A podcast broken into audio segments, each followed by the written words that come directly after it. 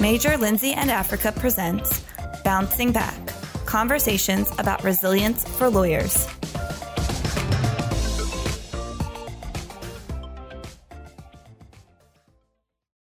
Welcome to Bouncing Back Resilience for Lawyers. This podcast is brought to you by Major Lindsey and Africa, the global leader in legal search and legal consulting. I am your host, Rebecca Glatzer, and I am a managing director in the associate practice group at Major Lindsey in Africa.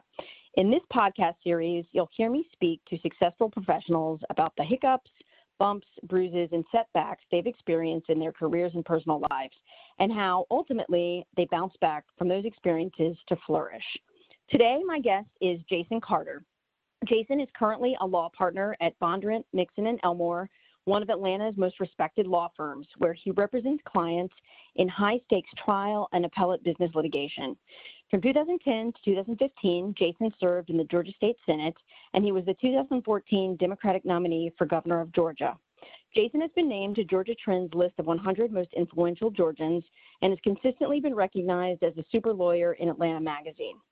Jason has received numerous other awards for his legal work and community service, including the Anti Defamation League's Stuart Eizenstat Award for his work defending voting rights.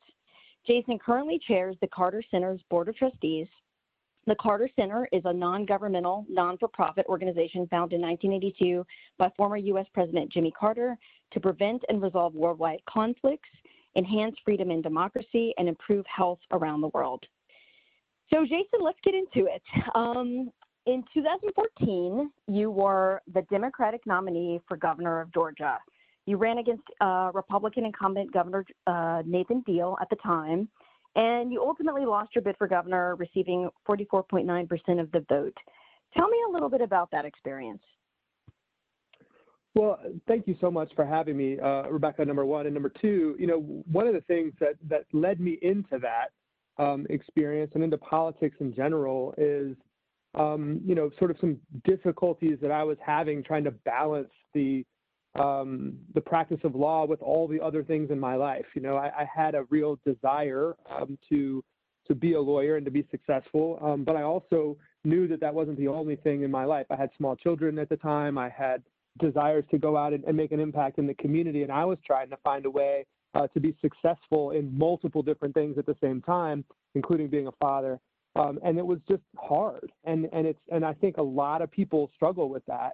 Um, and so uh, in that moment, I, I, realized for me, that moment sort of in the history of Georgia and, and in my life, um, that I needed to devote myself really fully um, to something. And, and I had been in the state Senate, um, and, and that was a, a, time when we were excited. We were some, a little bit early in terms of Georgia um, really becoming a, a battleground state um, from a politics standpoint. But I got in it because I thought I could make a difference for people. There were 670,000 people that did not have health insurance um, because of a political decision that our governor made to uh, not expand Medicaid. So the people of Georgia were paying um, to give health insurance to these 600,000 people, and then we were sending the money back to Washington without doing that. So I felt compelled to get engaged. But uh, you know, for as it may be interesting to your listeners, it, it, it grew in part out of you know some real struggles in, in, in balancing my life as a lawyer.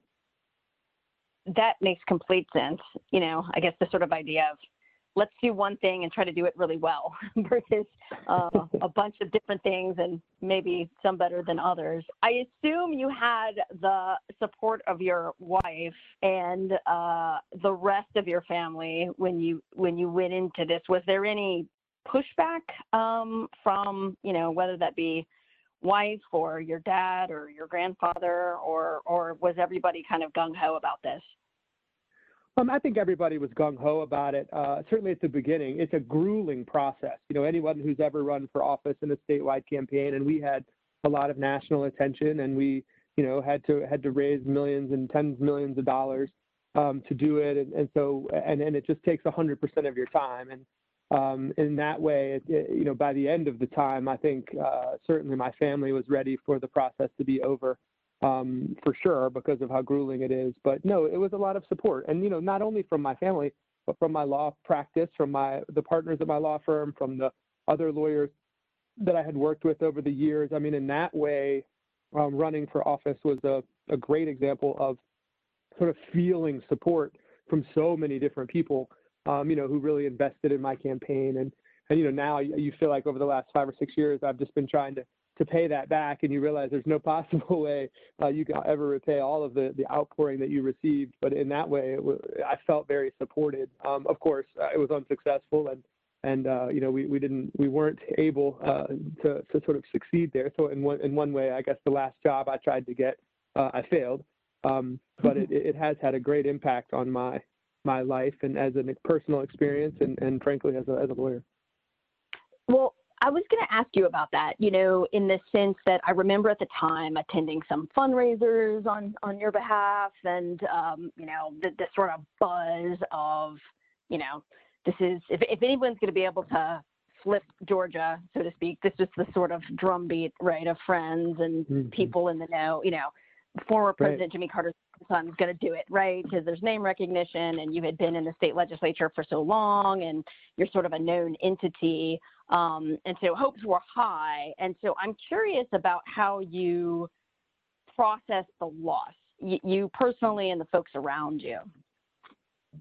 Well, so you know, we knew it was an uphill battle, um, and obviously it's sort of on some level a high-profile failure. Um, but on another level, you know, we know we really started um, this this this effort to really build an infrastructure in Georgia to really transform Georgia, both from a dialogue standpoint. I mean, one of the things that I can look back on that race on and know is that is that the governor focused on the issues that we wanted to focus on. We focused on on healthcare, focused on education, and, and we were able to advance the public dialogue. So you can find sort of good aspects of uh, you know good things to show for this this failure. Um, but also, you know, on a personal level, um, you know, I didn't have regrets about it. I felt like I did everything that I could, and, and that was really helpful. Um, you know, there's there's pluses and minuses to being recognized everywhere. You know, once once you know in that race, you know, we spent ten million dollars saying good things about me, and the other side spent almost twice that saying bad things about me. So everybody right. uh, at least knew who I was, which is you know bad and good. Right. Indeed. Indeed. Um, so related to that, I mean, you had a series of experiences prior prior to this gubernatorial race that I'm sure you feel kind of set you up to to kind of be in good stead, win or lose. You know, it sounds like you came into it kind of with the right attitude. um, you know, this is either going to go well or great, and if it doesn't, you know, I will go back to uh, my law practice and a myriad of other things, including a, being a good husband and, and father. Um, so you had a lot of things sort of in the background. It's not like all your eggs were in, in one basket, so to speak. Um, right. And I'm curious, you know, what experiences in your life um, prior to sort of set you up for being okay with running in such a high profile race having national, perhaps international eyes on you. You know, that's not something that's a hot box that not, not all of us are sort of prepared to to to be in. Um, and I'm curious about, you know, upon reflection, what you think sort of set you up for success in um, being in that space and and sort of being okay whether it went your way or not. Um, you know that that's a that's a that's a that's a hard question because on some level it's you, I kind of want to say well everything. You know, I mean, I you know I am who I am because of this sort of large number of experiences that I have had. But the way that I approached it is I knew what was the most important to me. Um, and you know, and I, I literally woke up every morning when I was running for governor, and I thought, well, you know, today is going to be really annoying for these 20 reasons. Um, and I have a lot to do and it's going to be exhausting, but there's 670,000 people that'll get health insurance if I win. Um, and I knew that that endeavor was worth it. Um, and I knew that I, that I felt like myself in the right place. Like I knew that I was spending my time on something that was compelling to me. Uh, and it was easy to wake up and do that. And, and, you know, b- because of that, and because I knew that I sort of did everything I could, um, I always knew I might not win, um, but I, I was doing my best to do it. And so, you know, you got to be willing to fail or else you'll never try to do anything great. Yeah. And my family has done a lot of that, right? I mean, Jimmy Carter lost a big, huge presidential race. Um, and what he's done since then, at least in a lot of people's eyes, certainly enough people's eyes, and certainly in his own, I think, view of himself, has been uh, uh, incredibly successful. You know, and so I think that's, you know, the examples of having setbacks not be, not be true failures is abound. yes. Yeah. Yeah. Yeah. You've got some impressive folks in your in your family, uh, not the least of which is your grandfather. Um, I, I, was going to ask you know, speaking of family, um, and in reflecting on again the gubernatorial experience specifically, um, you have two young sons. Uh, they're getting older by the minute. I keep looking at photos. oh my gosh, I can't believe how old they are right now. Question about, you know, what lessons would you take from the gubernatorial race specifically and that entire experience that you would share with your sons um, you know going forward uh, if they would listen you know that's a whole nother thing but you know if you were to think through what takeaways could i share with these guys that would be useful life lessons uh, for them well, I, I, honestly think, I mean, you know, it, it is. It's like uh, some people will always look at it as a uh, a big public failure, I mean, and, yeah. and you know, and and they're they will think that, but I don't think anybody in my family looks at it like that. And my kids know why we did it. They know why it was worth it uh, to give it a try. Um, and I, and they've also seen, you know, me sort of, you know, continue on. And and I think sort of my standing in, in our community and my standing in the legal practice and my standing in the in the world uh, was heightened because of that race. Um, in a host of ways. And, and you know, it, it, the point is, I think, you know, is, is you try to make sure that you're not doing it only for yourself. And if you are doing it for other people and you're doing it for sort of quote the right reasons, um, it's worth it to try big things. And I think, yes. you know, a lot of the that fear of failure is one thing that motivates people, but sometimes it keeps people out of the arena. And you don't ever want to have your fear of failure be so great that it becomes a fear of trying. Yeah, definitely. No, I think I think those are those are great lessons. Doing it for the right reasons, whatever it is that you may be, whatever endeavors you may be engaging in, um, you know, and, if you're doing it for the right reason, sort of knowing, okay, win or loss, fail or succeed. I tried. Um, I got in the ring, and you know I'm going to learn something from from this experience. Uh, that's the essence of resilience. Um, you know, in short. Um, you touched a little bit about your on your grandfather, um, and I know that his mom was was something else, as as we say down here. um, uh, also a resilient, pretty impressive um, woman. You know, I'm interested. Uh, if one, if you knew her when she was still alive, and and if you had, you know, kind of the nature of that relationship, and if there were um, lessons from her specifically uh, for the listening audience. Um, Jason's great grandmother Lillian uh, entered the Peace Corps when she was 68 um, and spent a good bit of time after that in India, um, you know, doing various things. Uh, she was a nurse by training. And I mean, that's just one example of a myriad of things that she did in her life that were incredibly um, impressive. She, I have a thing for feisty Southern women, Jason, since I consider myself one. So, um, reading about her has been quite inspirational. I'm curious about um, the impact that she may have had, um, you know, on your on your life view um, and anybody else in your family that you think kind of set you up for success um, in in your political endeavors and your legal endeavors and everything else? Look, I, I think grandmama, we called her grandmama, right? Miss Lily, everybody knew her. We grandmama, but grandmama would would uh, you know, number one, I did know her, uh, and and she passed away when I was eight or nine. But she definitely was the first person I ever heard use a bunch of words that I wasn't allowed to use. Uh, and she's very feisty, very, feisty, very very feisty in that way. But yeah, she turned 70 in the Peace Corps. I mean, and I think that experience infected my whole family. I mean, she was a little old lady from South Georgia, um, you know, who had lived in a town with 600 people, and she left and went to India for two and a half years almost at a time when you know she was writing letters home in the 60s it's not like now where you you know you go to the Peace Corps, which I did when I was in when I was in the Peace Corps, and I'll talk about that in a second. But you know the difference between when I went in the late '90s and when she went is she didn't have any real communication. It's not like she was on the internet keeping up with the Braves games. You know what I mean? It's like she was exactly. isolated. yes. And pre-internet. So, that, that pre-internet, pre pre everything, just about right. I mean, she's. But anyway, you know, her experience I think infected my whole family with this idea that you know you can go anywhere and help people uh, and that it matters to help people all the way around the world. And and part of that sort of resilience is when my grandfather left you know was involuntarily retired from the white house she was standing there he was in his 50s and she said well i turned 70 in the peace corps. What are you going to do? And i think yeah. that really motivated him to do all the stuff.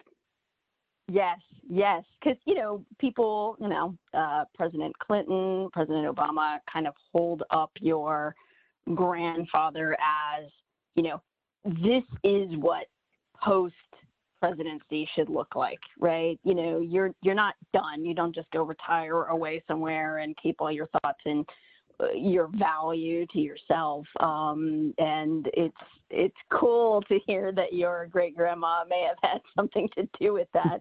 um, uh, I I love it. I, I think that's great. Um, you mentioned your own time in the Peace Corps. Um, you know, tell me a little bit about that, and you know, kind of the takeaway uh, from from that experience. Well, she she certainly. I mean, you know, Grandma clearly inspired my family to believe and that that would be a good idea, right? And I graduated from Duke and I had, uh, you know, a lot of options of what I wanted to do. But but uh, you know, the my grandfather and others were basically just like, look, go to the Peace Corps and figure out who you are. And the great thing about the Peace Corps, I was in South Africa when Mandela was the president, so it was an am- amazing moment in history to be there. Um, of just at the end of apartheid, um, we were working in schools, and I was the first only white person for 30 miles um, where I lived, and I, you know, had these incredible experiences. My Zulu is great. It's like my best party trick. Um, but the uh, but the real experience was about the people who live in these communities and don't have any of the resources that we have or the material yeah. stuff that we have who still just drive so much change and so much improvement in their communities that it's unbelievable. And to me, the the understanding and the the sort of that that people are pretty much the same everywhere that they all want you know a better life for their kids and and to make sure that their that, that their communities are are are good and, and have what they deserve. It's super inspiring. And certainly the people that i met in the peace corps are as inspiring to me as my grandfather who won the nobel peace prize you know? Right. Right. Absolutely. Absolutely. Um, and i would imagine um, you know, sort of reflecting on that experience and reading some of your book. I haven't made it all the way through, full confession, but um, you know, it, it, it had to be sort of eye opening, right? Because you know, you go from, you know, playing in the rose garden at grandpa's house um you know going to you know that experience uh having um, you know, let's Duke uh, is a kind of heralded place, you know, a private school, very fancy pants, if you will, um, you know, going into certain circles, but at the same time, it sounds like there's this element of um, grounding that was also kind of um, I don't want to say beat into you, a theme, a theme of your mm-hmm. life right? Um, and I would imagine that probably influenced kind of the you know again the way you view things. And then you go to South Africa, um, and to your point, may, maybe maybe there was internet there. Was that the beginnings of you know? Did you have internet access? I'll have to tell you that. Just I want to talk about grounding and all these bigger topics too, but I will say, yeah, we had internet, but I had to take my computer to this like little dirt hut that had the one phone line and I would plug it in and I would dial up and then I would upload all my emails and download all my other emails and then I would go back like eight miles to my house. So I had yeah. internet access, but it was like that.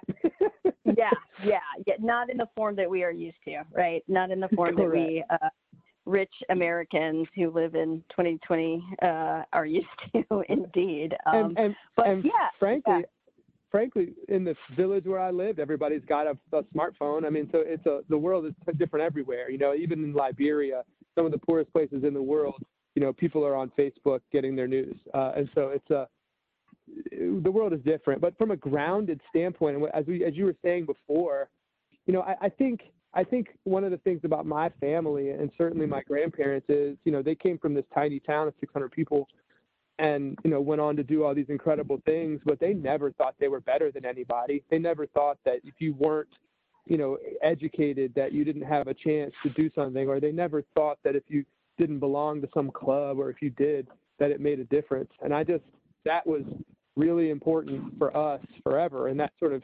anti-elite idea probably got him in trouble in Washington, but uh, it certainly helped, to your point, be be grounded. And I, I've had a lot of other experiences that have grounded me, including you know the losses that we've already talked about. Yeah. What what else? You know, when you think of uh, an instance of grounding, we'll call it yeah. humbling yeah. grounding. Um, you know, anything that sort of just pops your you know what, what are maybe the top yep. one or two experiences that that made you go ah yeah reminder i i put my pants on like everybody else i'll tell you right now i was walking i it was my first day back at my law office after running for governor um, and again i had lost but i had had a lot of people support me um, and gotten millions of votes and, and done a bunch of other things and, and so certainly within like my my building i work in a big you know used to when i went to work uh, pre-covid I worked in a you know 50-story office building in Atlanta, and I got in the elevator, and like a couple people from a big law firm in town were like, "Oh, hey, Jason, I voted for you." Blah blah blah. I was feeling important. I walked down the street, you know, senior partners from another big law firm in Atlanta. I said, "Jason, oh, hey, looked great." Blah blah blah. I said, "Oh, thanks." And I was really feeling important, and I was getting ready to walk into this uh, restaurant, and I was just like, "Man, I wonder how many people looking at these windows of this restaurant. I wonder how many people sitting there recognize me. Like I'm feeling like a big important guy." and I hit this step. I had my hands in my pockets, and I fell literally flat on my face and like scraped my arm real bad, and like sort of tumbled and thought, well, there's the universe talking to me. And, I, and my first thought was, God, I hope none of these people recognize me. Um, so I walked in and went to the bathroom and cleaned the blood off of me and had my lunch. But anyway, it, you know, there's things like that that happen all the time. I mean, and no matter who you think you are, how important you think you are, to your point, most people don't care. Exactly, exactly. It sort of reminds me of, uh, um, you know, kids too. They will humble you. Uh, they don't really. Oh, they want their own that, and uh, I'm sure your sons are like, "Daddy." They, they're not interested in candidate Carter or lawyer Carter. They're interested in Daddy and making sure that you feed them and take care of their needs and give them attention and love. So um, that can be humbling as well. Look, spouses will keep you grounded. Uh, at least mine does. Amen. Amen to that. I, I agree with you as, on that one as well from my own personal experience. Jason, given that we have the last few minutes here, um, you know, what advice would you give to junior associates who are experiencing setbacks in their careers and personal lives for the first time? Um, perhaps they were too junior, too young. Everybody has gone through something like that in their life. And if they haven't, they haven't really lived. But I also have to say that every time I was ever going through a tough time and someone told me, oh, you'll be better for it, I always thought, you know, screw you. This is hard. Right. And I never really appreciated anybody's advice at those times. And so I, I just think that, it, you know, hindsight, you know, knowing that you're going to get through it and that there is something on the other side um, is the most important thing. And, you know, for, for me, you know, and the type of struggles that, that we all go through and that we've all had, um, you know, it, it does. It is, in fact, the kind of thing that makes you a human being. Everybody goes through it. And frankly, the, you know, the thing that, that I have learned is I've seen a lot of people who look like they've never had a failure. A lot of people who are super successful lawyers who have, you know, made a ton of money, who've done everything, and they hate their lives and you know that's way more sad to me and way more of a failure than somebody who's struggling to get ahead and is and is finding it difficult. Because that person at least is being true to who they are trying to figure out what it is that they want to be how they can plug in to the world. And and and that's going to be better than somebody even who's become a super successful lawyer and still hates their life because that person has nowhere to turn right. Right Amen. Um, and life's short, isn't it? Uh, and and to be happy and to have tried um, is is certainly a life worth living, you know, versus someone who keeps it safe is and is miserable. I, uh, as a legal recruiter, I I talk to a lot of those unhappy people on a regular basis. I I completely understand uh, what you mean. I I think that's great. You know, being true to yourself, uh, recognizing that you have to take risks to actually get anything worth having in life. Um, that's really really good advice. Um, any last words you'd like to share with our listening audience before we wrap things up? Oh, I mean, just stick with it. I mean, you know, one of the things that I think is is you know the people that you have around you that respect you and are there for you. Um, you know, that's the real sign of success. Is who are you surrounding yourself with, and who is it that you're relying on? And uh, to me, you know, realizing sort of the depth of support that I've had from a lot of different places. Um, it's it's incredibly valuable. And you know, the best thing I've ever done, and probably haven't done it enough, is you know the the people that are younger than me who are aspiring lawyers who are interested or or or aspiring politicians or both. You know, my ability to to help them and to spend some time with them. Um, you know, seek out mentors and seek out those supporters, and and that'll eventually turn into uh, you know the kind of law practice that you want, the kind of life that you want. I mean, those human connections are everything. Yeah, absolutely. Well, thank you again for your time.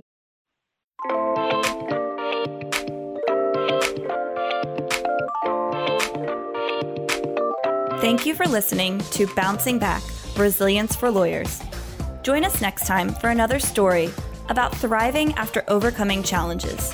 You can find Bouncing Back and other programming for lawyers on MLA's Legal Talk Network.